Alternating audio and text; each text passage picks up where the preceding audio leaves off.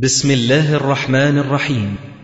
تسجيلات السلف الصالح للصوتيات والمرئيات والبرمجيات.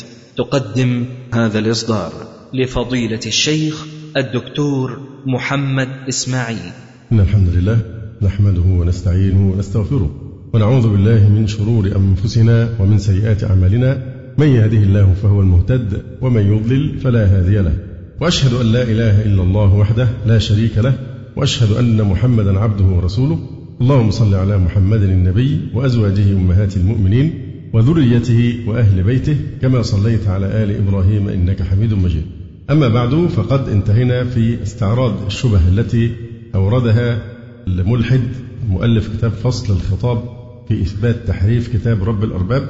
انتهينا إلى الشبهة التاسعة حيث يقول فيها إنه تعالى ذكر أسامي أوصيائه وشمائلهم في كتبه المباركة السالفة فلا بد أن يذكرها في كتابه المهيمن عليها. كما ترون الشيعة لا عقل ولا نقل فهذا من التفكير الساذج أو التفكير ماذا أقول؟ يعني بيقول إن من أدلة تحريف القرآن أن الله سبحانه وتعالى بما أن الله ذكر أسماء الأوصياء الأئمة الاثنى عشر وشمائلهم في الكتب السابقة التوراة والإنجيل. فلا بد أن يكون قد ذكرها في القرآن. فلما لم نجدها في القرآن دل على أنها كانت موجودة في القرآن ثم الصحابة حذفوها من القرآن الكريم. يقول الدكتور القفاري حفظه الله وكونها لم توجد فهذا دليل تحريفه بزعمه. ما دامت أسماء الأئمة ال 12 مش موجودة المفروض لما نقول مش موجودة يبقى موضوع الامامه ده كله خرافة. لا هو بيقول لا بما أن الامامه ركن الدين الأعظم وبما أن الكتب السابقة طب هو كذب على الكتب السابقة على التوراة والإنجيل. مالكم والقرآن ما يقول لك يعني هو افتروا خرافة اولا باطلة. إن الكتب السابقة ذكرت ال 12 بإيه؟ بأسمائها. وبنوا عليها بما أن اذا لابد أن يكون القرآن أيضا قد اشتمل على أسماء الأئمة الاثني عشر. فكونها لم توجد فهذا دليل تحريف القرآن بزعمه. ثم ساق مجموعة من رواياتهم تذكر أن أئمتهم الاثنى عشر قد جاء ذكرهم في الكتب السماوية السابقة. اللي جاء ذكرهم في الكتب السماوية السابقة من هذه الأمة صحابة رسول الله عليه والسلام. طبعا ورسول الله قبل أي شيء عليه الصلاة والسلام. لكن اللي جه وأثنى الله عليهم قبل أن يخلقوا الصحابة الذين أنتم تكفرونهم. أثنى الله عليهم قبل أن يخلقوا في التوراة وفي الإنجيل كما جاءت ذلك في آيات من كتاب الله تبارك وتعالى. يقول الدكتور القفاري إن هذه الدعوة مبنية على أن أسماء الأئمة الاثنى عشر قد ذكرت في كتب الأنبياء السابقة فهي دعوى باطلة بنيت على باطل وخرافة علق ثبوتها على خرافة أخرى. فمن يسلم بذكرهم في الكتب السماوية حتى يسلم بذكرهم في القرآن؟ وهذه كتب الأنبياء التي أخرج الناس ما فيها من ذكر النبي صلى الله عليه وآله وسلم. ليس في شيء منها ذكر علي رضي الله تعالى عنه فضلا عن سائر أئمتهم. وهؤلاء الذين أسلموا من أهل الكتاب لم يذكر أحد منهم أنه ذكر علي عندهم. كالعادة كل ما أعجزوا عن شيء اخترعوا يعني ما فيش حاجة في الكتب السابقة وهم بيدعوا.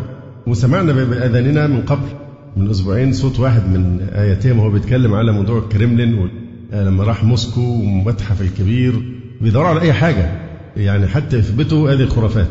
فمش لاقي غير موسكو الشيوعية الذين لا يؤمنون بإله ووجد في آخر دور في المتحف صورة عظيمة كبيرة لعلي بن أبي طالب فقلت لهم ما هذه هذه ما شأنكم أنتم بأمير المؤمنين؟ فرد عليه الشيوعي بقى اللي هو مش بيؤمن بربنا بس بيؤمن بعلي يعني الملحد كافر بالله بس مؤمن بأن علي أمير المؤمنين. فبيقول له أنتم شيوعيين ما شأنكم أنتم بأمير المؤمنين؟ رد عليه قال له أمير المؤمنين ليس لكم وحدكم ولكنه للعالم كافة. ودي سمعتوها بأذانكم. بيبحثوا عن أي شيء يثبت هذه الخرافات. دايما تعلق بحكايات أساطير كلام تافه وأحيانا في غاية الغباء كما يعني رأينا. فعلا الشيعة لا عقل ولا نقل.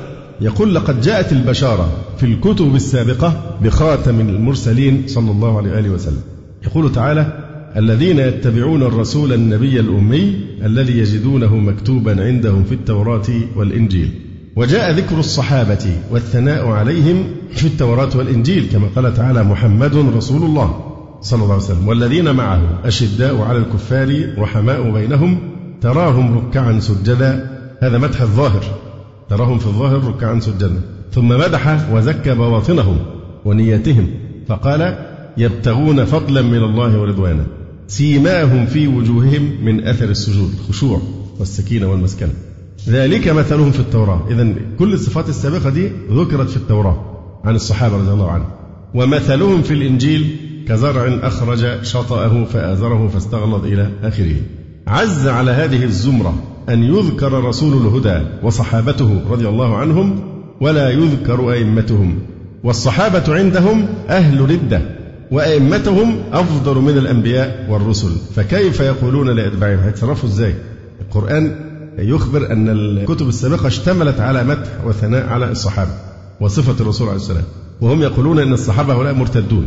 ثم إن الأئمة أفضل من الأنبياء والمرسلين. فكيف يذكر هؤلاء في الكتب السابقة الرسول والصحابة ثم لا يأتي أي ذكر لأئمتهم؟ لابد يخترعوا روايات تدعي أن إيه؟ أئمتهم قد ذكروا في هذه الكتب.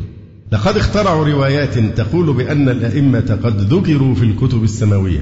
ولكن لما لم يذكروا في كتاب الله. الصحابة والرسول صلى الله عليه وسلم ذكروا في الكتب السابقة طيب آه، قالوا عملوا روايات أن الأئمة ذكرت أسماؤهم في الكتب السماوية السابقة جت مشكلة ثانية طب مش معنى القرآن بيبقى خالي منهم؟ يعني افترينا روايات إن هم موجودين بأسمائهم في الكتب السابقة. طب ما القرآن أهم. اشمعنى بقى القرآن يخلو؟ اخترعوا فرية إن القرآن الكريم كان فيه أسماء الأئمة والصحابة إيه؟ يعني حذفوها. هذا ما لم يجد له جوابا إلا القول بالتحريف الذي ارتد عليهم بأسوأ العواقب بعد ذلك احتج بقضية القراءات وأراد أن يتمسك بما ورد من القراءات لإثبات فرية طائفته وأسطورتهم. وهذا كلام إنسان في غاية الجهل لأن اختلاف القراءات لا يؤدي على الإطلاق إلى أي نوع من تحريف للقرآن الكريم. وده كان ممكن يحصل تحريف من خلال القراء لو أن كل قارئ بيخترع قراءة لنفسه لكن الأحاديث صريحة الدلالة في أن كل واحد منهم قد أخذ قراءته من الرسول صلى الله عليه وسلم وهي مخالفة لقراءة صاحبه. وطبعا القراءة ده علم له ضوابطه يعني مش أي قراءة. فالرسول صلى الله عليه وسلم أقرأ كل منهم وأخبر أنها هكذا أنزلت. فبان أن الجميع نازل من عند الله والفرق بين ذلك اختلاف القراءات. وأسطورة الشيعة بتحريف القرآن فرق جلي واضح. اختلط على هذا الأفاك الأمر في مسألة القراءات والقرآن فظن التلازم بينهما وهو جهل واضح فالقرآن متواتر بإجماع المسلمين يتناقله الأديان عن الأجيال حتى يبلغ به النبي صلى الله عليه وآله وسلم. بينما القراءات فيها المتواتر والأحاد والشاذ ومنها المدرج والموضوع. المدرج مزيدة في القرآن على وجه التفسير. ولم يقل أحد إن القرآن أخذ عن السبعة أو العشرة. إذ إن القراءات مذهب من مذاهب النطق في القرآن يذهب به إمام من الأئمة القراء مذهبا يخالف غيره. لكن طبعا في شروط للقراءة. إيه شروط القراءة؟ أولا أن تكون إيه؟ متواترة. ثانيا أن توافق وجها آه، من وجوه النحو واللغة. ثالثا أن توافق الرسم العثماني.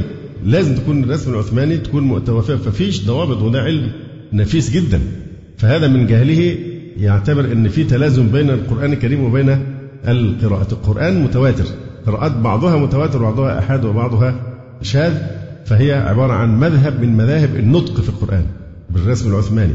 يذهب به إمام من أئمة القراء مذهبا يخالف غيره. يقول الزركشي واعلم أن القرآن والقراءات حقيقتان متغايرتان. فالقرآن هو الوحي المنزل على محمد صلى الله عليه وآله وسلم للبيان والإعجاز. والقراءات. اختلاف الوحي المذكور في كتابة الحروف أو كيفيتها من تخفيف وتثقيل وغيرهما. ذكر بعد ذلك أيضا الشبهة الحادية عشرة بيقول إن هناك أخبار معتبرة صريحة في وقوع السقط ودخول النقصان في الموجود من القرآن وأنه أقل مما نزل إعجازا على قلب سيد الإنس والجن وهي متفرقة في الكتب المعتبر التي عليها المعول عند الأصحاب. طبعا الشيعة دلالة هذه الأخبار التي يذكرها يحشدون عددا كبيرا جدا من الروايات دي يلزم بها أهل ملته وليس أهل الإسلام لأن هؤلاء الرواة كلهم كل الرواة اللي هو بينقلوا عنهم في الكافي أو غيره من كتبهم هؤلاء كذابون وضاعون ضعفاء مخابيل فالضعيف إلى الضعيف يزيده ضعفا لأن إذا احتكر احتكر روايات التحريف هذه الكذابون والوضاعون والأفاكون والمجرمون فأين الثقات المأمونون؟ يعني من كثرة الرواة الكذابين هذا لا يهوش به علينا لأن الضعيف إلى الضعيف إلى الوضاع إلى الكذاب زمرة بعضها من بعض فهذا يزيد كلامهم ضعفا. أين الثقات؟ أين الرواة المأمونون؟ لا يوجدون إلا في أسانيد القرآن عند أهل السنة والجماعة. ومن علماء الشيعة أيضا من انتقد هذه الروايات وطعن في الذين رووا هذه الأخبار وقد ذكر هنا بعض التفاصيل في هذا. برضه بيهوش في الشبهة الثانية عشرة أن في أخبار واردة تدل على تغيير بعض الكلمات والآيات والصور وهي كثيرة جدا. طبعا كثيرة لأن الكذب ما حدش يعني كذاب يكذب هيخسر إيه؟ وزي ما رأينا هم عندهم كتبهم يحبوا دايما الكتاب يكون 150 مجلد 170 مجلد 80 مجلد. كذب كذب هيتعبهم في إيه؟ يقول نعمة الله الجزائري في بعض مؤلفاته أن الأخبار الدالة على ذلك تزيد على ألفي حديث ألفين حديث تدل على التحريف. وادعى استفاضتها أنها روايات مستفيضة جماعة كالمفيد والمحقق الداماد والعلامة المجلسي وغيرهم. بل الشيخ أيضا صرح في التبيان بكثرتها بل ادعى تواترها جماعة ونحن نذكر ما يصدق دعواهم. وذكر يعني كلاما كثيرا في هذا. فكثرة أخبارهم في هذا الباب ما قلناش إحنا أخبار كثيرة واللي بيقول متواترة ومستفيضة ومش عارف إيه. دي الكلام ده تروح لأهل ملتك لأهل دين الرفض. تقول لهم روايات كثيرة وكذا وكذا. أما تيجي عند أهل الإسلام وتقول لهم أن الروايات كثيرة هي كلها هباء منثور كلها زبد فقاقيع هواء لا قيمة لها إطلاقا لأنها مبنية على الكذب والإفتراء والعدوان على كتاب الله. فهذه الكثرة على ما تدل؟ ألفين رواية ثلاثة آلاف رواية. إيه هذه؟ تدل على ماذا؟ على أنه دين كذب في كذب. ما كثرة الكذب تدل على أن الدين كله كذب. فيقول هنا هذه الكثرة التي يحكيها تدل على أن الدين الشيعة سداه ولحمته الكذب. والكيد للإسلام بمحاربة ركنه العظيم وأصله الذي يقوم عليه وهو القرآن الكريم. فهذا الملحد يحكي كثرة هذا الباطل عندهم واستفاضته. هناك فريق آخر من الشيعة يدعون أن هذه الروايات شاذة ونادرة وكلا الفريقين من شيوخهم المعتبرين عندهم. فهذا المذهب كما ذكرنا حافل بالتناقض بالتناقض والاختلاف. ولو كان من عند غير الله لوجدوا فيه اختلافا كثيرا. فهو يريد بهذه الدعوة أن يصرف قومه عن كتاب الله لأن كتابهم المزعوم لا زال مع غائبهم الموهوم رهين العزلة الدائمة والغيبة الأبدية. ودي تعبير دقيق كلمة الغيبة الأبدية. هم بيقولوا في الغيبة في غيبة الصغرى وفي الغيبة الكبرى. يدعون أنها تنتهي بخروج الإيه؟ المهدي. لا هي الحقيقة غيبة أبدية. للأبد لن يأتي المهدي بتاعهم إطلاقا. لماذا؟ لأنه لم يولد من الأصل ولم يعثر له على حس ولا خبر ولا رآه أحد. بل ثبت العكس أن الحسن العسكري مات ولم يعقب ولدا. فهي الغيبة أبدية غيبة إلى الأبد. فالإمام غائب اللي هو ركن الدين الأعظم غائب وإلى الأبد وعايزين كمان القرآن الكريم يبقى غائب إلى الأبد. طب متى يهتدي الناس؟ وما ذنب هذه الأجيال؟ قرون وراء قرون والأمة محرومة من القرآن. هل هناك أسلوب في هدم الإسلام من أساسه؟ أخطر وأعمق أثر من هذا الأسلوب في الطعن في القرآن الكريم. أما الأمثلة التي ساقها فهي محاولة يائسة لوضع سند لعقائدهم في كتاب الله وإقناع أتباعهم والحائرين من بني قومهم الذين حيرهم وزلزل بنيانهم خلو أصل الإسلام العظيم من أمر ولاية الاثنى عشر وهي عندهم الدين كله. فمما قاله هذا الملحد في سورة البقرة عن جابر الجعفي عن أبي عبد الله في قول الله عز وجل وإذا قيل لهم آمنوا بما أنزل الله في علي قالوا نؤمن بما أنزل علينا. وإذا قيل لهم آمنوا بما أنزل الله في علي قالوا نؤمن بما أنزل علينا. فأقحموا كلمة إيه؟ علي وأن الصحابة حذفوها من القرآن الكريم. ولم يفطن هؤلاء الزنادقة أن الآية في بني إسرائيل. هذه الآيات كلها سياق في شأن بني إسرائيل وأن ما زادوه يكاد يلفظه السياق. جسم أجنبي يرفض. وأن لفظ الآية يكذبهم. فقولهم قالوا نؤمن بما أنزل علينا. نص صريح في أنها ليست في هذه الأمة. نؤمن بما أنزل علينا ويكفرون بما وراءه وهو القرآن الكريم فالكلام هنا في بني إسرائيل. لكن هؤلاء إما أنهم زنادقة أعاجم لا يفقهون معنى الآيات وإما أن هذا أمر مقصود لإضلال الشيعة والخروج بهم إلى طريق الكفر والإلحاد. في سورة الأنعام روى الكليني عن أبي عبد الله إن الذين فارقوا أمير المؤمنين وصاروا أحزابا. بدل يحاولون تغيير قوله تعالى إن الذين فرقوا دينهم وكانوا شيعا لست منهم في شيء. فيدعوا يدعون أنها إيه؟ إن الذين فارقوا أمير المؤمنين وصاروا أحزابا. ولم يعرف هؤلاء الملحدون كيف يضعون لأن دي آية في سورة الأنعام. والسورة إيه؟ مكية. فإزاي سورة مكية؟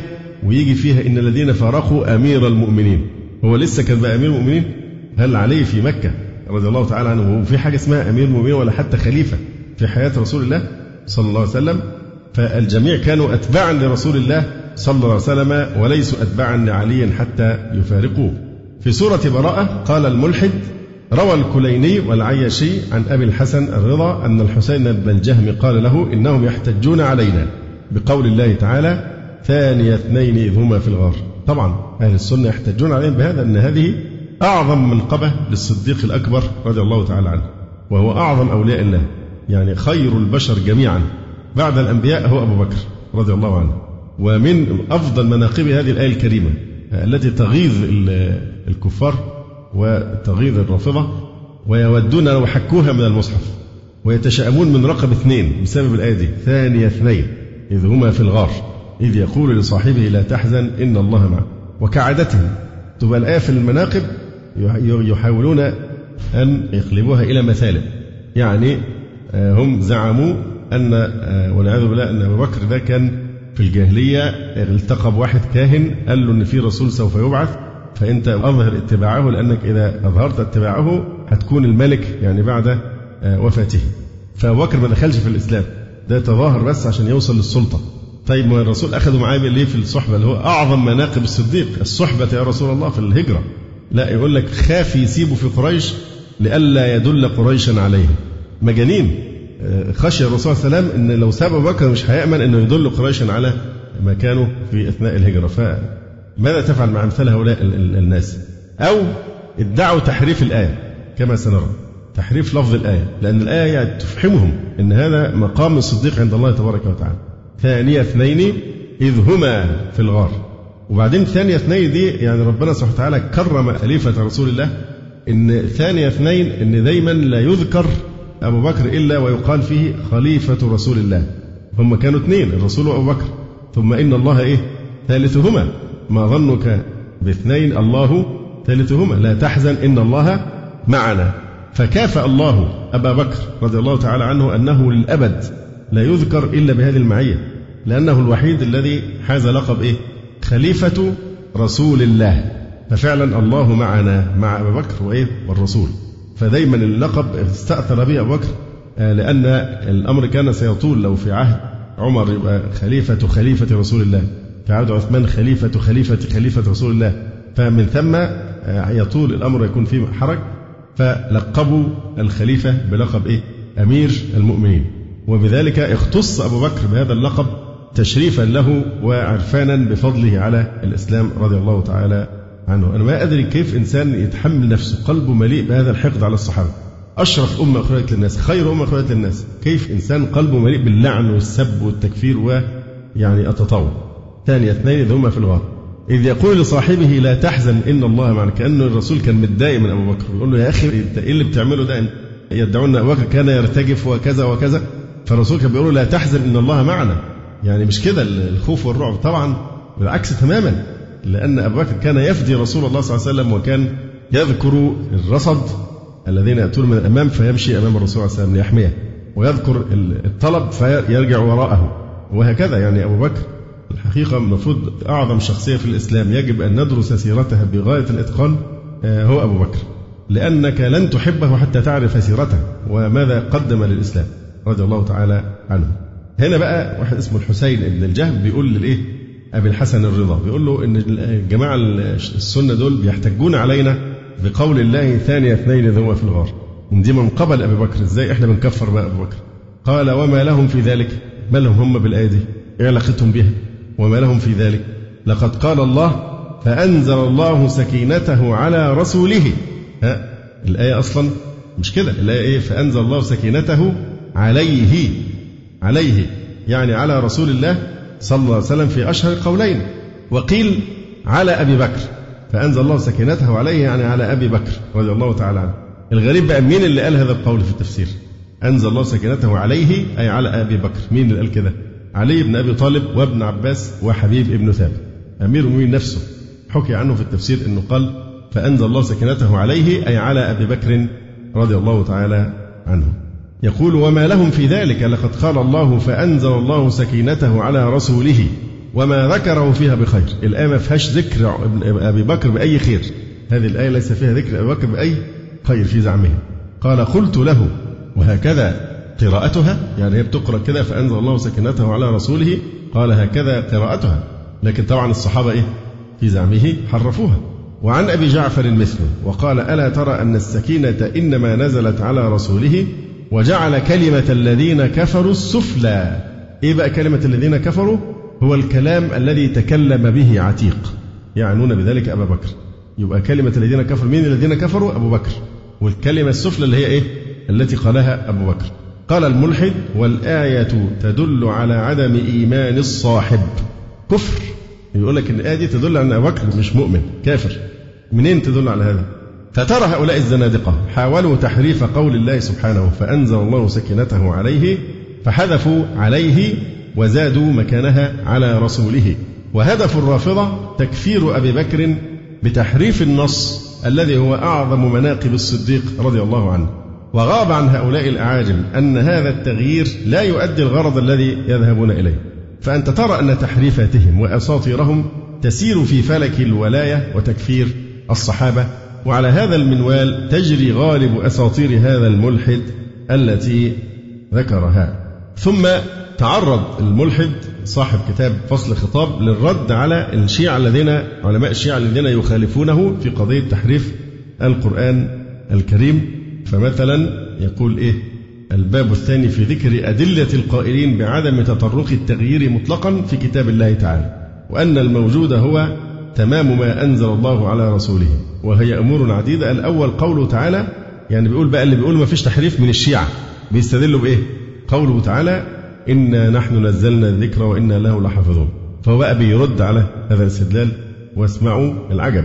قال الملحد واعترض بأن المراد بالحفظ من تطرق شبه شبه المعاندين. معنى إن نحن نزلنا ذكرى وإن له لحافظون يعني حافظونه من أن شبه المعادين تؤثر في القرآن الكريم. حيث لا يوجد فيه بحمد الله مدخل إلى القدح فيه. فانظر إلى هذا الاعتراض الأبله من هذا الملحد. حيث عد قولهم بالتحريف ليس من شبه المعاندين فلا يدخل في عموم الحفظ. يعني عايز يقول إنا نحن نزلنا ذكر وإنا له لحافظون مش معناها حافظون القرآن من التحريف. لا حافظونه من شبه المعاندين تؤثر في القرآن الكريم.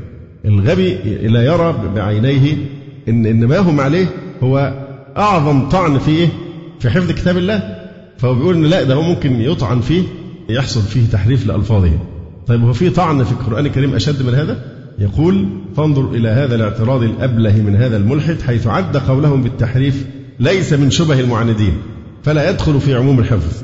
إن الحفظ أقرب معانيه الحفظ من التغيير والتبديل والآية ظاهرة في العموم وإن كره الكافرون. حفظ القرآن من كل شيء يعني يسيء إليه. وبعدين بيقول لك واعترض أيضا جواب ثاني عن هذه الآية بأن الضمير في قوله له راجع إلى النبي صلى الله عليه وسلم لا إلى القرآن فلا شاهد عليه. لا الآية دي ملهاش علاقة بحفظ القرآن من التحريف. ليه؟ لأن وإنا له لحافظون يعني وإنا للرسول عليه الصلاة والسلام لحافظون. كل ده بتاعب نفسه عشان يثبت القرآن محرف والعياذ بالله. وإنا له أي للرسول الضمير يعود إلى الرسول صلى الله عليه وسلم. ولا شك أن الضمير يعود إلى الذكر. وإنا له أي الذكر لحافظون والضمير في لغة العرب يعود إلى أقرب مذكور فهو واضح من السياق. ثم هل يحفظ الله رسوله ويضيع كتابه؟ اتركوا للبشر يحرفونه. فما لهؤلاء القوم لا يكادون يفقهون حديثا؟ قال الملحد لو سلم شموله للحفظ من التغيير يعني حتى لو قلنا كمان إن الآية وإنا له لحافظون تعني أنه محفوظ من التغيير فإنما هو القرآن في الجملة في الجملة كده. لكن في بعض مواضع منه لابد يكون وقع فيه تغيير. بل ربما مزق كما صنع الوالد وغيره. ممكن واحد يحرق نسخة من القرآن والعياذ بالله أو يمزقها. فهذا اعتراض جاهل. زعم أن احتراق نسخة من القرآن هو تغيير له. ولما واحد يحرق نسخة من القرآن الكريم والعياذ بالله أو يهين المصحف الشريف بهذا الكفر هل ده تغيير للقرآن؟ فهو بيستدل بأن القرآن ما هو ممكن يمزق. يبقى كأن القرآن يمزق يبقى ممكن يبقى ده دليل أن القرآن مش محفوظ. يقول وهذا اعتراض جاهل زعم أن احتراق نسخة من القرآن هو تغيير له ولهذا رد على هذا بعض شيوخهم المنكرين لهذا الكفر فقال هذا كلام لم يصدر عن روية فإن المراد من حيث هو أعني ما أرسل به محمد صلى الله عليه وسلم لا ما رسم فيه من النسخ. يعني إن نحن نزلنا القرآن الذي أنزل على قلب الرسول عليه السلام الذي هو كلام الله. فالنسخ اللي هي الأوراق تؤول في النهاية إلى التلف. حتى المصحف ولله الحمد لا يعرض مثلا الإحراق ولا كذا لكن مع الوقت بإيه؟ الأوراق نفسها يمر عليها الزمان وتتلف. مع بقائه محفوظا في الصدور والصحف محفوظة.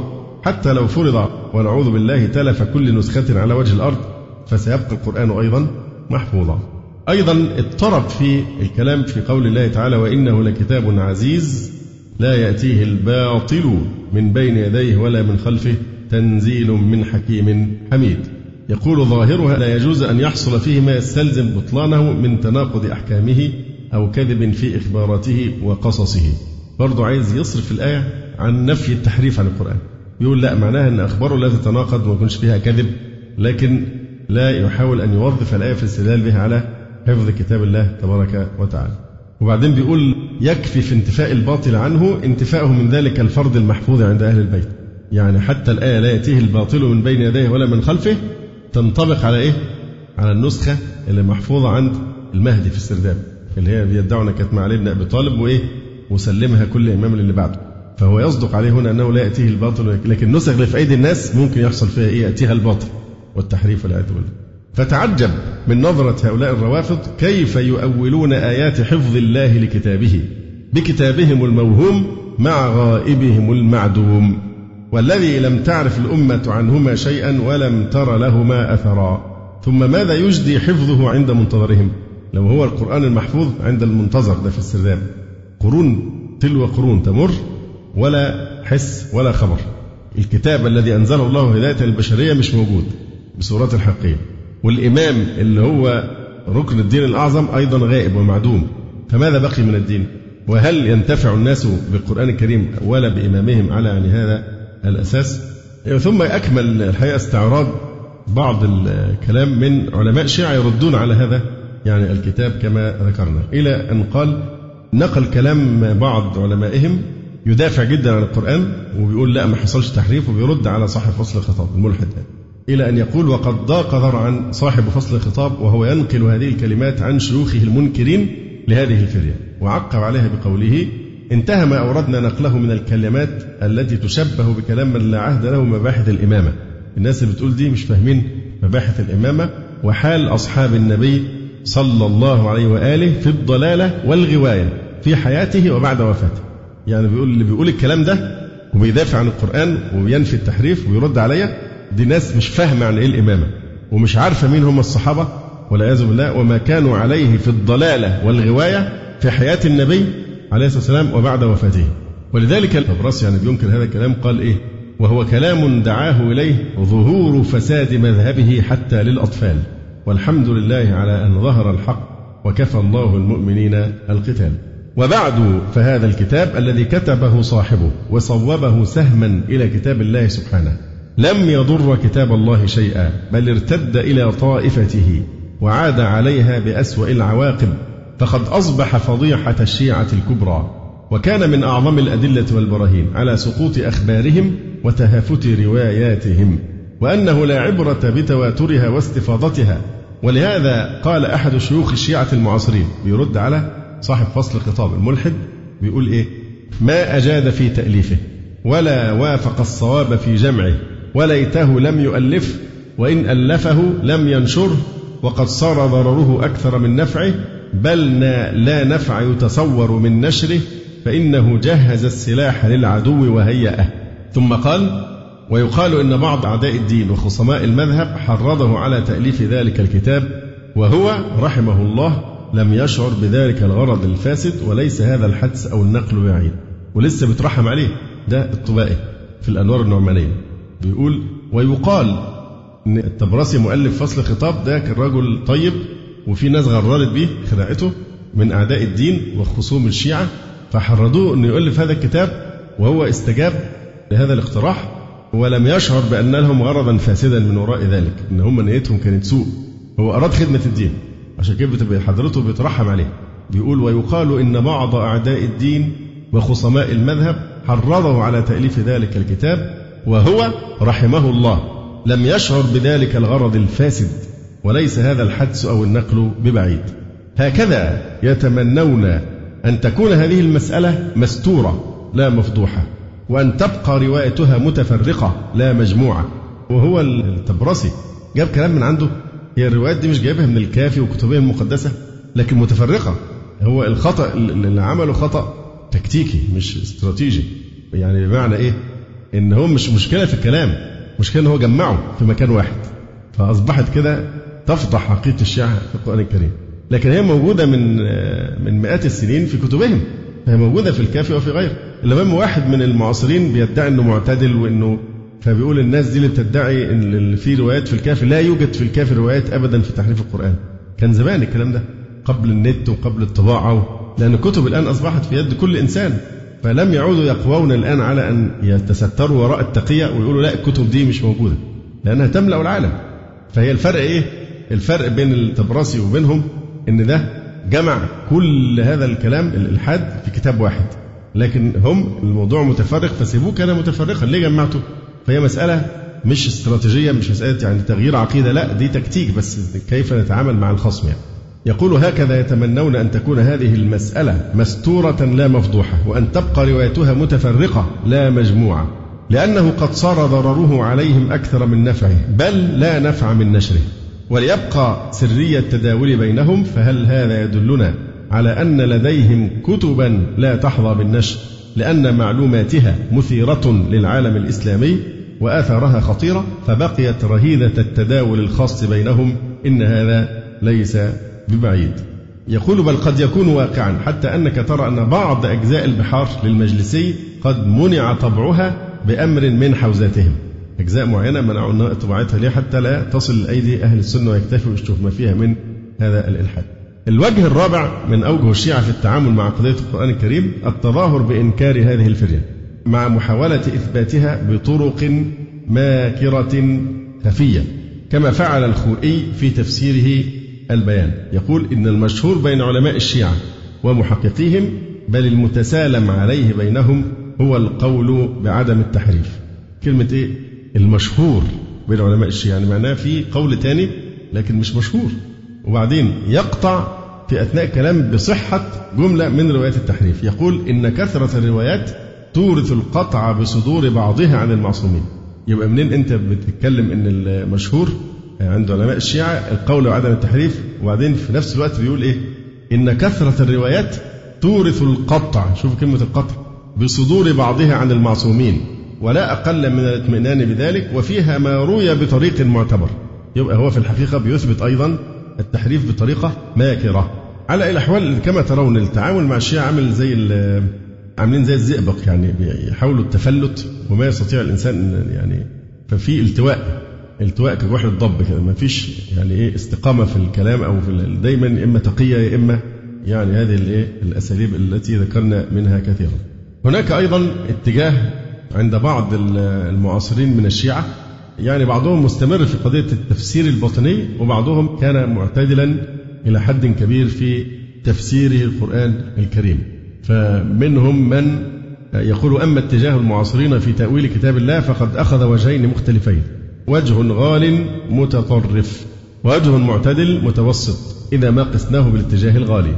فهذا أحد علماء المعاصرين علي محمد دخيل يتحدث عن غيبة مهديهم المنتظر فيقول المهدي في القرآن الكريم. كم آية في القرآن بتتكلم عن المهدي؟ خمسين آية. يؤولها بأن المقصود بها المهدي. ويتوصل بذلك إلى أن موضوع المهدي لا يختلف عن ضروريات الإسلام الأخرى وإنكاره إنكار لضرورة من ضروريات الدين. مما علم من الدين بالضرورة. بل بلغت تأويلات شيوخهم المتأخرين لآيات القرآن بالمهدي إلى 120 آية مع أن ما فيش ولا آية ذكرت الإيه؟ المهدي واحد ما عجبوش يعني الأولاني قال كام؟ 50 الثاني قال 120 فبعض المعاصرين لا عمل استدراك على هذا الكلام ووصلها إلى 132 آية 132 آية واحد تاني من شيوخ المعاصرين محمد رضا الطبيسي النجفي عقيدة الرجعة بيقول إن بكم آية تثبت عقيدة الرجعة؟ 76 آية. تثبت إيه؟ الرجعة. وإحنا ناقشنا موضوع الرجعة من قبل.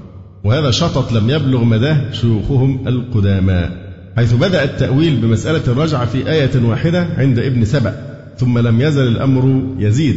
فالشيوخ القدامى وصلوا الآيات التي تتكلم عن الرجعة إلى عشرين آية ونيفا. لكن ده طلعها الكم؟ 76 آية. تتكلم على الرجعة. والحقيقة أنه ولا آية واحدة تثبت عقيدة الرجعة. في القرن الثاني عشر تطور الأمر إلى 64 آية ثم انتهى إلى هذا العدد الذي ذكرناه.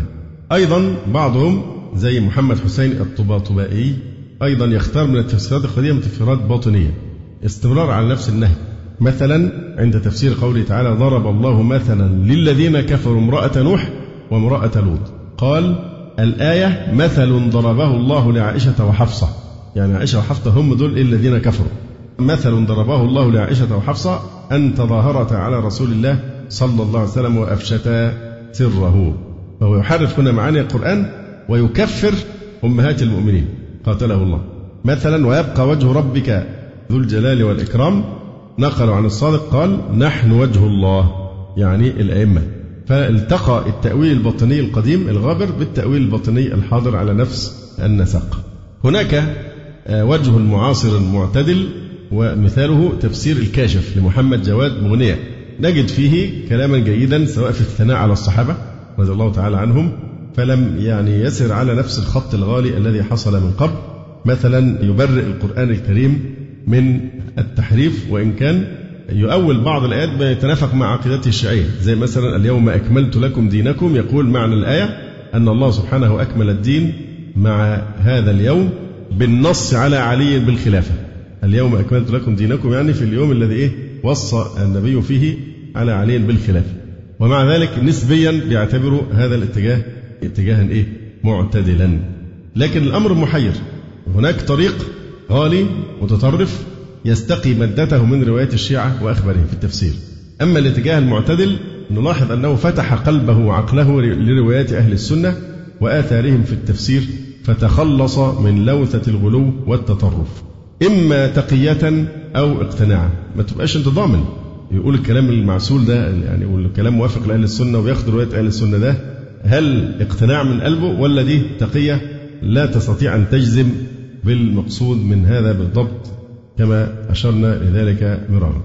يعني الشيخ محب الدين الخطيب حينما أشار إلى أن القرآن الذي ينبغي أن يكون الجامع لنا ولهم على التقارب نحو الوحدة اللي عايز واحد نجتمع على القرآن الكريم. رد عليه أحد شيوخ الشيعة فقال إن الشيعة ترى من الكيد للإسلام من الكيد للإسلام أن يأخذوا تفسيرهم للقرآن عمن تقصدهم وتعنيهم اللي هم الصحابة يعني. بالذات أمثال أبي هريرة وسمرة بن جندب وأنس بن مالك ممن أتقنوا صناعة التلفيق والدس والكذب والافتراء وفي كلام قريب من هذا قاله الخميني في الحكومة الإسلامية شتم هؤلاء الصحابة بالأسماء قاتله الله فيعني الشيعة بتعتقد أن تلقي الدين عن طريق الصحابة هو من الكيد للإسلام. إذا لكم دينكم ولنا ديننا. يبقى طريق مختلف تماما عنه. فلأن هذا المعنى أنهم يرفضون الإسلام بالكلية؟ فهل معنى كده أن الطريق المعتدل عند الشيعة الفريق المعتدل في التفسير ده إنما يقصد بذلك التقية؟ لأن هم لما يألفوا لأهل السنة بيألفوا بأسلوب معين. يقول لك الكتاب الفلاني وضع على التقية. ما يمثلش حقيقة العقيدة وإنما لخداع أهل السنة والتغرير بهم. طبعا كما ذكرنا أيضا بعض المعاصرين كتب بعض التفاسير المعتدلة وأنكر وجود التأويلات المتطرفة عندهم. قال ما فيش عند مين قال إن الكافي فيه حاجات عن التحريف؟ الكلام ده كله كذب وافتراء. يا ظالما وكأنه مظلوم. لما بيتكلموا كأنهم مساكين وأهل السنة دول بيظلمونهم فبيتجرأ ويقول إن ما فيش حاجة اسمها الكافي فيه. فطبعا هذا الكلام كما يقول هنا إذا كان الإنكار في القديم قد يصدق فإنه اليوم بعد ظهور حركة الطبع لا يجدي ولا يفيد ويحمل على التقية لا محالة. أما ظهورهم بوجهين مختلفين فهذا أمر قد قرر في مذهبهم حتى لا يقف الناس على حقيقتهم. هذا باختصار يعني يثبت أن موقفه من القرآن الكريم سواء قضية التحريف أو قضية التفسير الباطني موجود ما زال في طائفة منهم ووجد اتجاه معتدل لكن هذا الاتجاه المعتدل لا نستطيع القطع بأن هذه الحقيقة. هل هذا اقتناع منهم أم أنه تقية؟ ونحن معذورون في سوء الظن بهم بسبب ما نعرفه من التوائهم ورغبتهم في مخاطبة أهل السنة بأسلوب في نوع من الإغواء لهم لجلبهم إلى دينهم. ينتقل بعد ذلك إلى الكلام عن موقف المعاصرين من الشيعة من السنة. يقول إن الشيعة المعاصرين لم يتغير شيء من مواقفهم حول المسائل التي تحدثنا عنها في مبحث السنة. فلا يزالون يعتبرون أقوال أئمتهم الاثنى عشر كأقوال الله ورسوله صلى الله عليه وسلم. يقول شيخهم الخميني في الحكومة الإسلامية إن تعليم الأئمة كتعاليم القرآن يجب تنفيذها واتباعها ولا توجد فرية أعظم من كتابة الحكومة الإسلامية. حكومة اللا إسلامية غير إسلامية. أبعد ما يكون عن الإسلام. يقول لك جمهورية إيران الإسلامية. هي جمهورية إيران غير الإسلامية المضادة للإسلام. جمهورية إيران الفارسية كما سندلل على ذلك فيما بعد من الدستور ومن سلوكياتهم. دي كلام للخداع. إنما الحكومة الإسلامية وجمهورية إيران الإسلامية ليست إسلامية. هذا الخميني يقول إن تعاليم الأئمة كتعاليم القرآن يجب اتباعها وتنفيذها. محمد جواد مغنية. ده مين بقى؟ ده المفسر المعتدل اللي إحنا لسه متكلمين عليه ان هو معتدل. بيقول إيه؟ قول المعصوم اللي هو الأئمة ال 12 يعني.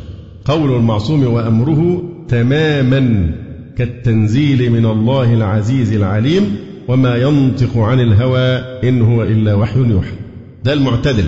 أحسن ما في خالد وجهه ووجهه الغاية في القبح.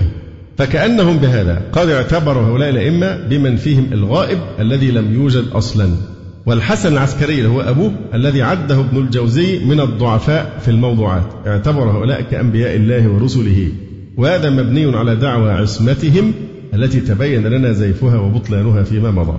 أما دعواهم أن الرسول صلى الله عليه وسلم كتم جزءا من الشريعة وأودعها عليا فهذا لا يكفون عن التصريح به. حتى في كتبهم الدعائية كما سجل ذلك شيخهم محمد حسين آل كاشف الغطاء في كتابه أصل الشيعة وأصوله. إن في جزء من الشريعة الرسول عليه السلام كتمه واستودعه من عليا رضي الله عنه. أما تلك الكتب الوهمية كالجفر والجامعة التي تتحدث عنها كتب الرواية عندهم فالشيخ موسى جار الله نعى على الشيعة المعاصرين تصديقهم بمثل هذه الأوهام الجفر والجماعة وكل الكتاب دي. أجابه أحد مراجع الشيعة المعاصرين وهو محسن الأمين بلا حياء بقوله إن ضاعت صحيفة الفرائض والجفر والجامعة وما ذكر معها عنده وعند أمثاله فلم تضع عند أهلها. إن كنت أنت مش ما شفتش الكتب دي وما وقفتش عليها ولا تعرف عنها حاجة فهي عندك أنت بس ضاعت. لكن عند أهلها المتمسكين بالتشيع الكتب محفوظة وإيه؟ وموجودة. إن ضاعت صحيفة الفرائض والجفر والجامعة وما ذكر معها عنده وعند أمثاله يعني موسى جار الله فلم تضع عند أهلها. بل إن من شيوخهم الكبار عنده في هذا العصر من يتباهى بذكر تلك الكنوز الوهمية والأسماء التي لا مسمى لها ويذهب يعدد هذه الكتب بكل خفة عقل ويفتخر بكثرة هذه الأوهام التي لا حقيقة لها.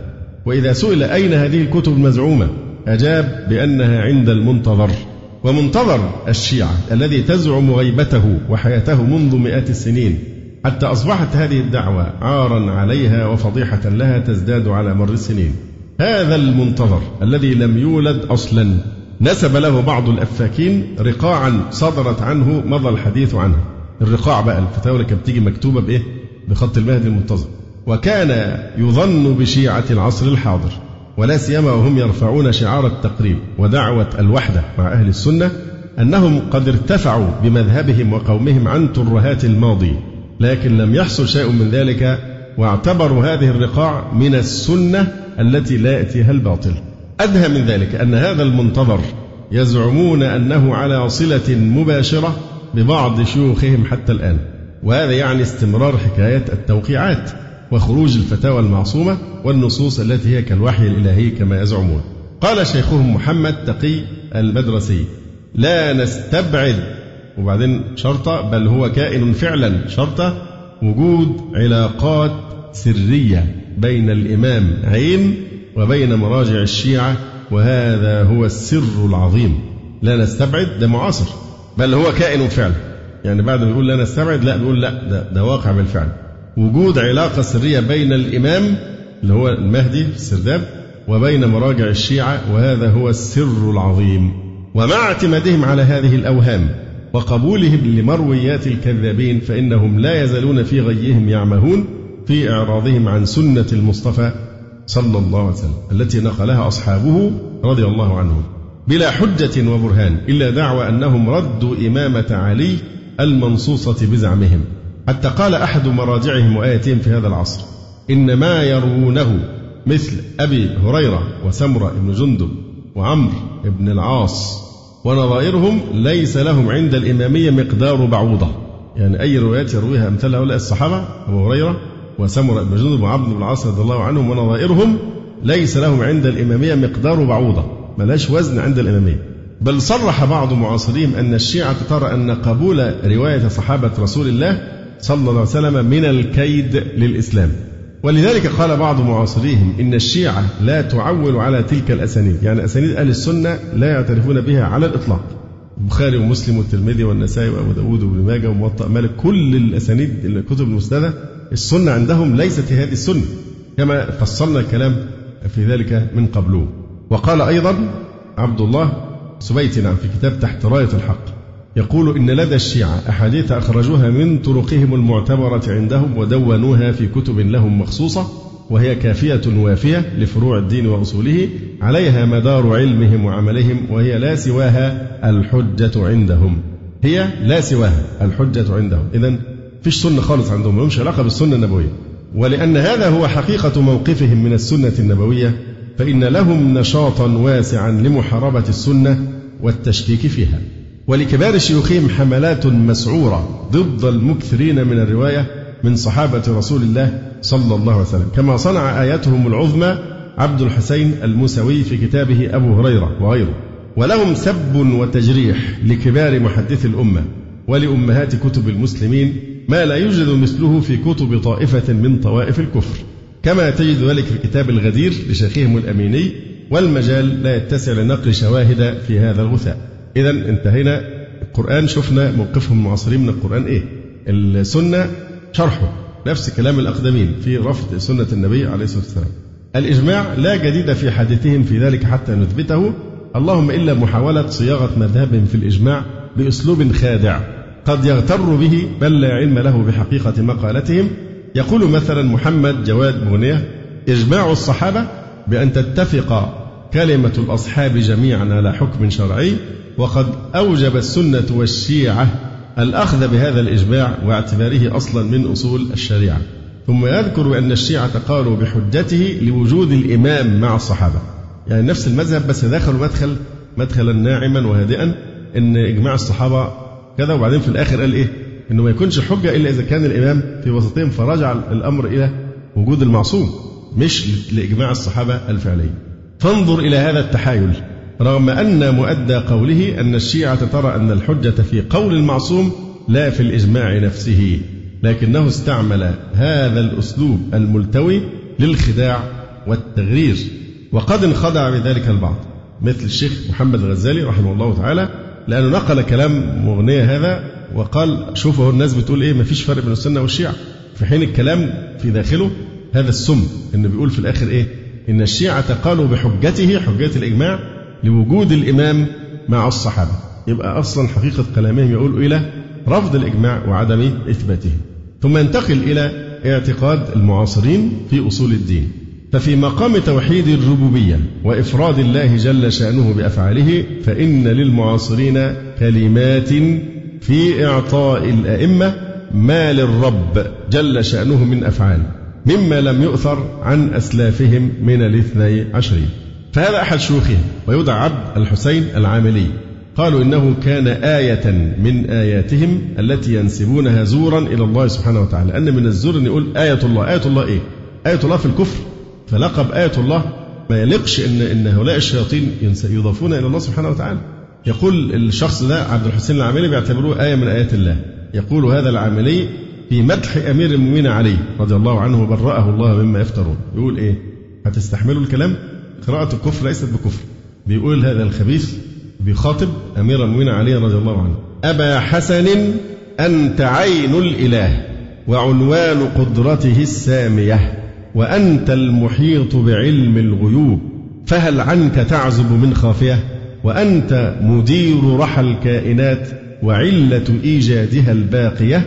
لك الأمر إن شئت تنجي غدا وإن شئت تسفع بالناصية. يعني إله هذا إلحاد في الربوبية. أبا حسن أنت عين الإله وعنوان قدرته السامية. وأنت المحيط بعلم الغيوب. فهل عنك تعزب من خافية؟ وأنت مدير رحى الكائنات وعلة إيجادها الباقية. لك الأمر إن شئت تنجي غدا وإن شئت تسفع بالناصية. انظر كيف جعل مخلوقا من مخلوقات الله هو الإله بعينه.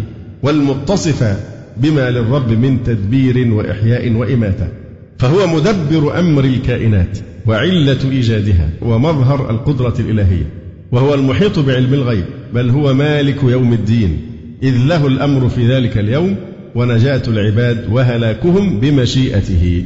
بل صرح شاعرهم الآخر بأن عليا تجمعت فيه كل صفات الإله حيث قال جميع صفات الرب فيه تجمعت وما اجتمعت إلا لسر وحكمة. جميع صفات الرب تجمعت في مين؟ في علي. وهذا ثمرة مرة طبيعية لروايات الكليني والقمي والمجلسي التي سلف عرض أمثلة من مودها التي تتجه إلى هذا الاتجاه. إثنى عشرية اليوم تمثل في روايتها وبلسان طائفة من شيوخها السبائية وغيرها من الفرق التي تؤله عليا. والتي كنا نظن أنها بادت وانقرضت فإذا بها تعيش في أحضان الاثني عشرية حتى يقال بأن السبائية هي الاسم الأقدم والاثنى عشرية هي الاسم الأحدث لحقيقة واحدة. وتلك الكلمات لم تصدر عن عامي من عوامهم أو كاتب صغير من كتابهم بل صدرت من آية من آياتهم يرجع لقوله الآلاف. عبد الحسين العاملي. وتجد أن محمد حسين آل كاشف الغطاء أحد كبار مراجع الشيعة وآياتهم وهو ممن ينادي بالتقريب بين أهل السنة والشيعة. يقول في مدح أئمته بيخاطب الأئمة بيقول لهم إيه؟ يا كعبة الله إن حجت لها الأملاك فعرشه ميقاتها أنتم مشيئته التي خلقت بها الأشياء بل ذرئت بها ذراتها. أنا في الورى قال لكم إن لم أقل ما لم تقله في المسيح غلاتها. لقد جعل أئمته هم الكعبة التي تحج إليها الملائكة وجعل عرش الرحمن هو ميقاتها وجعلهم هم مشيئة الله وقدرته التي خلقت بها الأشياء. وقطع على نفسه عهدا أن يقول في أئمته ما لم تقله غلاة النصرانية في المسيح. ولعله بهذه الأوصاف قد وصل إلى ما أراد. لأن أنت قلتها خلاص. يعني هو بيقول أنه واخد عهد على نفسه أنه يقول في الأئمة أكثر من اللي قالته النصارى في المسيح. وأنت لسه ما قلتش يا كعبة الله إلى آخره. هذا ما يقوله كبير مراجع الشيعة في هذا العصر. ومن يمثلهم في مؤتمرات ومن يعتبر عند بعض أهل السنة الذين لم يطلعوا على حقيقته من معتدلي الشيعة. ولهذا قدموه إماما لهم في مؤتمر القدس الأول للأسف الشديد. فكان الشيخ محمد رشيد رضا رحمه الله تعالى علق على ما حصل في هذا المؤتمر من تقديم محمد حسين آل كاشف الغطاء إماما لهم في الصلاة في مجلة المنار. فالسذاجة بتوصل لمستوى الحقيقة غريب جدا. هل مثل هذا يصلى خلفه؟ هل ده ينفع يصلي خلف أبي لهب وأبي جهل وعبد الله بن أبي؟ أنا مش بكفر ده هو اللي بيكفر نفسه. هل تصلي خلف واحد يقول هذا في علي؟ وفي الأئمة معاه 12 إله مع الله. 12 إله. حصل نفس الشيء مع الإخوان المسلمين أيام ما كان نواب صفوي بيجي هنا مصر. عشان التقريب وبتاع أيام الشيخ حسن البنا رحمه الله وكانوا في الدار بتاعة الإخوان يقدموه إماما يصلي بهم إماما. فطبعا هل تصح الصلاة خلف مثل هؤلاء؟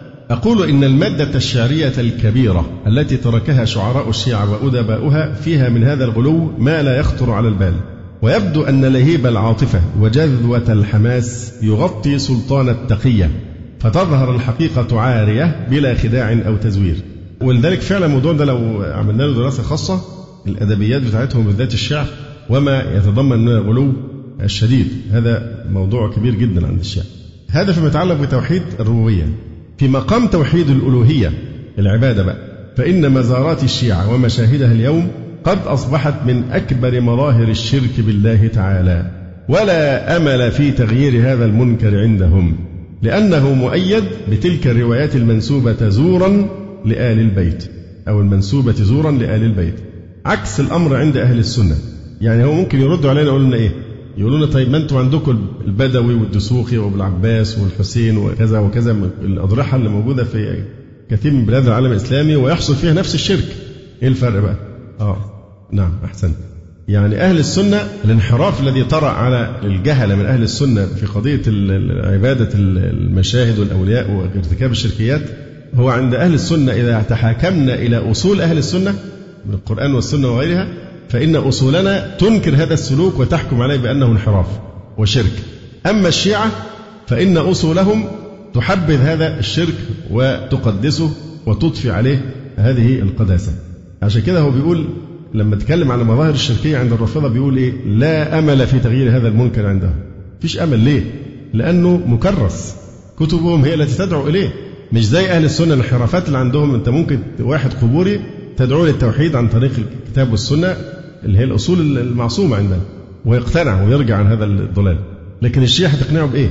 إذا كانت كتبه هي التي تؤزه أزا كما قال شيخ الإسلام وكما يقول واقعهم إلى اليوم يعظمون المشاهد ويهجرون المساجد.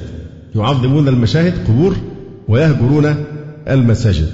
يقول ولا أمل في تغيير هذا المنكر عندهم لأنه مؤيد بتلك الروايات المنسوبة زورا لأهل البيت عكس الأمر عند أهل السنة والذي هو انحراف في واقعهم تنكره أصولهم. وقد رأى هذا الشرك كل من زار تلك المشاهد. يقول الشيخ موسى جار الله بعد زيارة له لإيران والعراق استمرت عدة أشهر بأنه رأى المشاهد والقبور عندهم معبودة ومعروف دي, دي الأشياء دي يعني عندهم ولع شديد جدا. بموضوع الأعتاب. الأعتاب بالذات يسجدون أمام القبور الأضرحة يقبلون الأعتاب والطواف ومناسك مناسك الحج إلى هذه الأئمة معروف. ولها كتب وأدعية معينة ويقول الشيخ أبو الحسن الندوي الداعية المبارك رحمه الله تعالى بعد زيارة له إلى إيران يقول عن مشهد علي الرضا فإذا دخل غريب في مشهد سيدنا علي الرضا لم يشعر إلا وأنه داخل الحرم.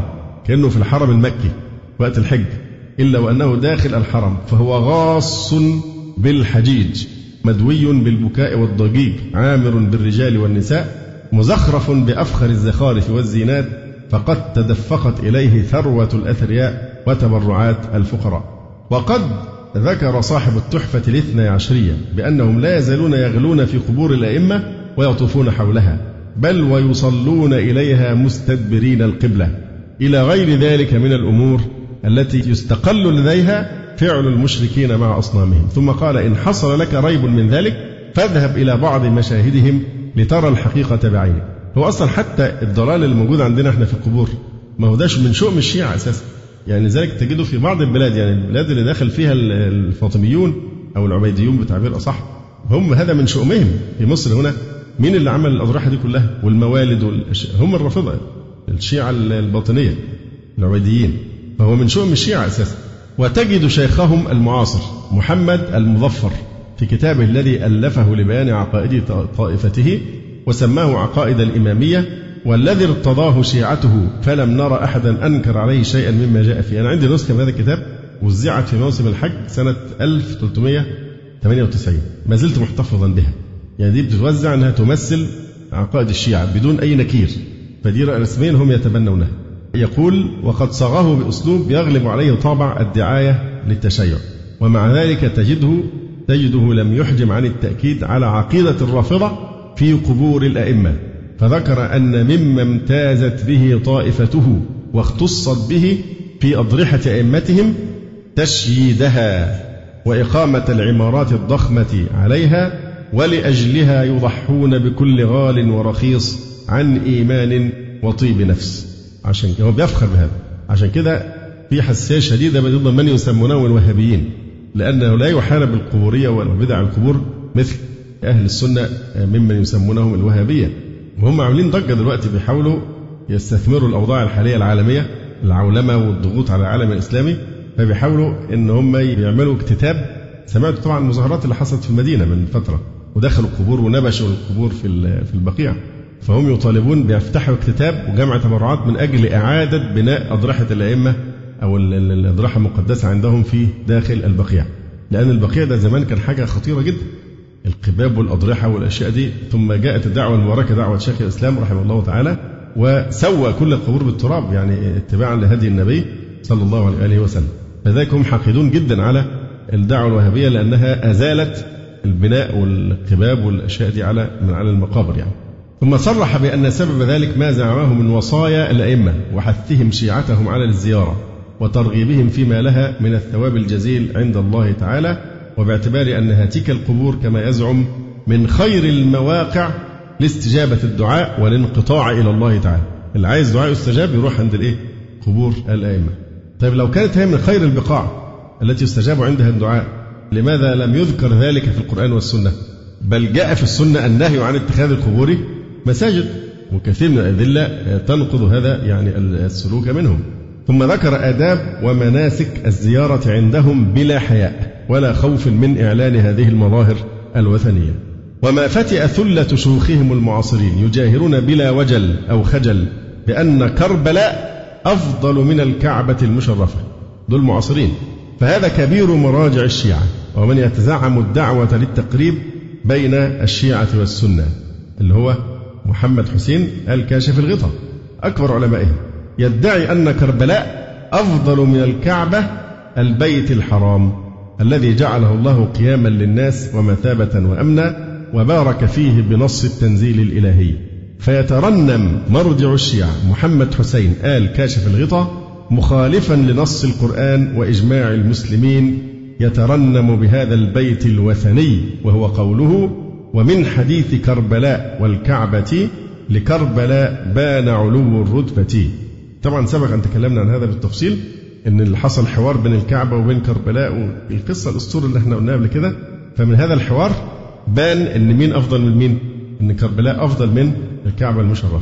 ومن حديث كربلاء والكعبة لكربلاء بان علو الرتبة. وهو يرى أن هذا من ضرورات مذهبه، من ضرورات المذهب يقول إن كربلاء أشرف بقاع الأرض بالضرورة، من الضرورة من دين الشيعة. إن كربلاء أشرف بقعه على ظهر الأرض. لأنه قد شهدت بذلك آثارهم وأخبارهم كما يقرر وهذه الشهادة التي يعتمدها يجب أن تجعل برهانا ودليلا على كذب هذه الأخبار ومروق من وضعها عن الدين وخروج من صدق بها عن إجماع المسلمين وأين كربلاء من قول الله تبارك وتعالى إن أول بيت وضع للناس للذي ببكة مباركا وهدى للعالمين فيه آيات بينات مقام إبراهيم ومن دخله كان آمنا. ولله على الناس حج البيت من استطاع إليه سبيلا ومن كفر فإن الله غني عن العالمين. هل بعد هذا يبقى قول لقائل أفلا يتدبرون القرآن أم على قلوب أقفالها؟ هذا وأقوال شيوخهم. المعاصرين في هذا المعنى كثيرة كقول آيتهم مرزا حسين الحائري كربلاء تلك التربة الطيبة الطاهرة والأرض المقدسة التي قال في حقها رب السماوات والأراضين. يعني الكذب حتى على ربنا سبحانه وتعالى. الأرض المقدسة التي قال في حقها رب السماوات والأراضين مخاطبا للكعبة حينما افتخرت على سائر البقاع. قري واستقري. لولا أرض كربلاء وما ضمته لما خلقتك. لما الكعبة بتفاخر كربلاء فربنا قال, قال لها قري واستقري ده لولا كربلاء ما كنتش خلقت. كعبة. ثم يقول هذا الرافضي هكذا كذلك أصبحت هذه البقعة المباركة. بعدما صارت مدفنا للإمام رضي الله عنه مزارا للمسلمين وكعبة للموحدين. أنتوا خليتوا فيها توحيد؟ موحدين إيه؟ يقول لك وكعبة للموحدين. ومطافا للملوك والسلاطين ومسجدا للمصلين. ويقول الدكتور عبد الجواد آل طعمة في كتاب له يسمى تاريخ كربلاء بأن نصوصهم قد اعتبرت كربلاء أفضل بقاع الأرض فهي تعتبر عند الشيعة أرض الله المختارة المقدسة المباركة وهي في مقاييسهم حرم الله وحرم رسوله وقبلة الإسلام وفي تربتها الشفاء. وإن هذه المزايا لم تجتمع لأي بقعة حتى الكعبة. ده في كتاب تاريخ كربلاء والكتاب موثق من عدد من آياتهم. ويقول آياتهم العظمى محمد الشيرازي بأننا نقبل أضرحتهم كما نقبل الحجر الأسود وكما نقبل جلد القرآن الكريم. يقول إذا كانت كتب الشيعة القديمة تقرر بأن الله قد تاب على الأنبياء بتوسلهم بالأئمة فإن هذا المعنى المتناهي في الغلو والذي يتضمن تفضيل الأئمة على الأنبياء والمتناهي في السذاجة والغفلة إذ يفترض وجود هؤلاء الأئمة في حياة الأنبياء السابقين.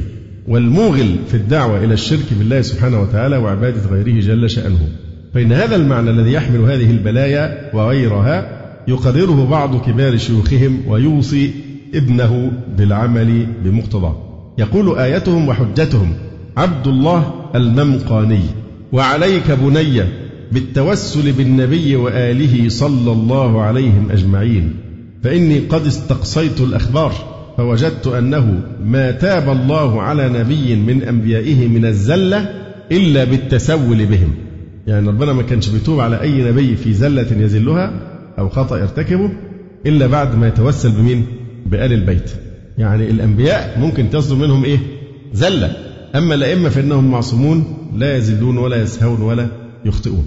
وإذا كانت مصادرهم القديمة تجعل زيارة قبر الحسين أفضل من الحج إلى بيت الله سبحانه. فإن هذا المعنى الخطير يتكرر على ألسنة شيوخهم المعاصرين ويدعون إلى هذا لأن فيه كما يخدعون أتباعهم الحج إلى قبر الحسين فيه الثواب الجزيل عند الله باعتبار أنها من أفضل الطاعات والقربات. ده قالوا في عقائد الإمامية. ولهذا يوصي آياتهم عبد الله الممقاني ابنه بزيارة الحسين في كل يوم. يقول عليك بني بزيارته يعني قبر الحسين في كل يوم من البعد مرة والمضي إليه في كل شهر مرة وإن كنت في بلدة بعيدة ففي السنة مرة. وعليك بني بزيارته في كل يوم من البعد مرة. والمضي إليه في كل شهر مرة وإن كنت في بلدة بعيدة ففي السنة مرة. طيب فين الوصاية بالصلاة؟ وأن يعبد الله وحده لا شريك له. لا كل الوصية متركزة على هذا الموضوع. وقد علق الابن على هذه الوصية بقوله وقد ورد أن من زاره عارفا بحقه كتب الله له ثواب ألف حجة وألف عمرة اللي يزور قبر الحسين. ياخذ ثواب ألف حجة وألف؟ يا ريتهم يروحوا هناك وما يجوش خالص عندنا. إلى أن قال الابن يعني إن اللي زار حسين وكأنما زار الله وحق على الله ألا يعذبه بالنار. ألا وإن الإجابة تحت قبته والشفاء في تربته. ومن زار قبر الحسين عليه السلام ليلة النصف من شعبان وليلة الفطر وليلة عرفة في سنة واحدة كتب الله له ألف حجة مبرورة وألف عمرة متقبلة وقضيت له ألف حاجة من حوائج الدنيا والآخرة. ومن أتاه يوم عرفة عارفا بحقه يوم عرفة بالذات. من أتى الحسين يوم عرفة عارفا بحقه كتب الله له ألف حجة وألف عمرة متقبلات وألف غزوة مع نبي مرسل أو إمام عادل. هكذا تتفق كتب الشيعة قديمها وجديدها على هذا الاعتقاد الوثني وينسبون هذا لأئمة أهل البيت بل وللإسلام. ولا يعلم المسلمون كلهم بهذا الأمر بل ينفرد بنقله الرافضة دون غيرهم. ولا شك أنهم بشذوذهم هذا يعلنون كذبهم ويفضحون مذهبهم ولقد كان لهذه النصوص أثرها الخطير في دنيا الشيعة حيث أحيت عقيدة المشركين في مزارات الشيعة ومشاهدها. فأصبحت المشاهد معمورة والمساجد مهجورة وعلماؤهم يؤيدون هذا المنكر ويسعون لتثبيته واستمراره. بل قد جاءت روايات لهم صريحة في التحذير من هذا المنكر الذي يفعلونه. ولكن مراجعهم تتستر على مثل هذه النصوص ولا تود أن تظهر لأولئك الأتباع الأغرار بل إنها تنكر وجودها عندهم إمعانا في حجب هذا النور عن شيعتهم وأتباعهم. يقول مجتهد الشيعة الأكبر كما يصفونه محسن الأمين في كتابه الحصون المنيعة وهو يدافع عن اتخاذ الشيعة للقبور مساجد. يقول في رده للنصوص الواردة في أمهات كتب المسلمين في النهي عن اتخاذ القبور مساجد والبناء عليها بأن ذلك ممن فرض أهل السنة بنقله وهو معارض بما زعمه متواترا من طرق أهل البيت. الأحاديث دي كلها دي انفرد بها أهل السنة العامة. إحنا بقى الناس الخاصة. ومش كده وبس دي عندنا روايات متواترة. فطبعا تقدم على كلام أهل السنة. أقول إن هذا النهي قد جاء أيضا من طرق الشيعة بروايات كثيرة. أخرجها الحر العاملي في وسائل الشيعة وغيره فإما أن يكون هذا المدعو بالأمين غير أمين وأراد التكتم على حقيقة موجودة في كتبهم أو هو جاهل بما في مدوناتهم مع أنه آية من آياتهم المنسوبة زورا إلى الله سبحانه. وفي باب الأسماء والصفات يقر شيوخهم المعاصرون مذهب المتأخرين عند الشيعة وهو التعطيل ويقتفون أثر المعتزلة في ذلك حذو القذة بالقذة فيقولون مثلا بخلق القرآن. أخذوا من المعتزلة قضية إيه؟ القول بخلق القرآن. وينكرون رؤية المؤمنين لربهم في الآخرة. يعني هم من ضمن أسباب كفر أهل السنة عندهم أنهم يؤمنون برؤية الله في الآخرة. وينكرون صفاته سبحانه الثابتة له بالكتاب والسنة. ويصفون الله سبحانه وتعالى بالسلوب. يقول شيخهم المظفر في كتابه عقائد الإمامية تحت عنوان عقيدتنا في الله. ليس هو بجسم ولا صورة وليس جوهرا ولا عرضا وليس له ثقل أو خفة ولا حركة أو سكون ولا مكان ولا زمان ولا يشار إليه. وأنت ترى أنهم في وصفهم له سبحانه بهذه الصفات السلبية المحضة قد نفوا الوجود الحق له سبحانه. ولا جديد عندهم في ذلك فهذه كلمات رددها الجهمية من قبلهم وهم على آثارهم يهرعون. ومن هنا يخطئ من يظن أن الجهمية المعطلة قد توارت عن الوجود واندثرت. وهم يكفرون من يخالفهم في تعطيلهم. يقول المظفر ومن قال إنه ينزل إلى السماء الدنيا أو أنه يظهر إلى أهل الجنة كالقمر أو نحو ذلك فإنه بمنزلة الكافر به وكذلك يلحق بالكافر من قال إنه يتراءى لخلقه يوم القيامة. أن دي أحاديث متواترة. وبعدين تشبيه رؤية الله عز وجل بالقمر ليس دونه سحاب ليس تشبيها للمرئي بالمرئي. وإنما هو تشبيه للرؤية بالرؤية ووجه الشبه هو الإيه؟ الوضوح. بس. ويزعمون أن العقل دلهم على هذا التعطيل. وهل كان العقل مصدرا للتلقي في أمر غيبي؟ وهل يوافق العقل السوي على وصف الله سبحانه بهذه الصفات السلبية التي ليس عليها دليل ويرد ما نزل به الوحي؟ ثم ما حصيلة الأفكار والفلسفات التي تحدثت عن هذه المسألة بمعزل عن الوحي الإلهي؟ إنها لم تخلف سوى ركام من التناقضات وعبث كعبث الأطفال وعادت على أصحابها بالحيرة والقلق. وما نهاية من جعل العقل دليله وقائده من المتكلمين في التاريخ الإسلامي. أليست هي الحيرة والضياع؟ وقد وجد من جرب الطرق الكلامية والمناهج الفلسفية أنها لا تروي غليلا ولا تشفي عليلا وأن أقرب الطرق طريقة القرآن ولكنهم حين أعرضوا عنها كان سعيهم في ضلال وأضاعوا الجهد والوقت وأشغالوا الأمة وصرفوها عن وظائفها الواجبة. ومنهج أهل السنة في الأسماء والصفات منهج عظيم لالتزامه بالكتاب والسنة وحفظه لوقت المسلم وجهده وطاقته وعقله من أن يبددها في البحث عما لم يكلف به ولا سبيل للوصول إلى معرفة كيفيته. بقي أن نضيف اتجاها آخر لمعاصريهم في عقيدتهم بالتوحيد. وهو اقتفاء أثر الصوفية الذين يذهبون إلى القول بأن التوحيد مراتب أدناها مرتبة عندهم هو مدلول كلمة الإسلام العظيمة لا إله إلا الله دي أقل مرتبة في التوحيد فشرعوا من الدين ما لم يأذن به الله ووصلوا عن طريق هذه المراتب إلى الكفر البواح والقول بالاتحاد من الناس المتلطخين بالعقائد الصوفية الفلسفية وحدة الوجود الخميني ولذلك الشيرازي بيكفر الخميني الشيرازي عارفين اتكلم قريب عن إيه؟ اتكلم عن المطالبة بتدويل مكة والمدينة وأن تكون تحت إشراف الأمم المتحدة عشان ياخدوا راحتهم بقى. موجود التسجيل بس لا أستطيع إذاعته إطلاقا لأنه في ألفاظ نابية من أقذر وأسوأ ما يمكن أن يتلفظ به بشر. ألفاظ آه، في غاية البذاءة بيشتم يعني بعض الحكام يعني. فبيستعمل ألفاظ يعني مستحيل طبعا نذيع لكن هو هو في وسط الكلام بيتكلم وينكر على الخميني وبيشتم الخميني بالمرة يعني فبيشتم الخميني. ليه بقى بيشتم؟ لأنه هو من النوع الايه فهو بيكشف لنا إن الخميني عنده موضوع وحده الوجود وبلاوي تانية غير عقائد الشيعة. فيقول وصلوا عن طريق هذه المراتب التوحيد إلى الكفر البواح والقول بالاتحاد وأن المخلوق عين الخالق.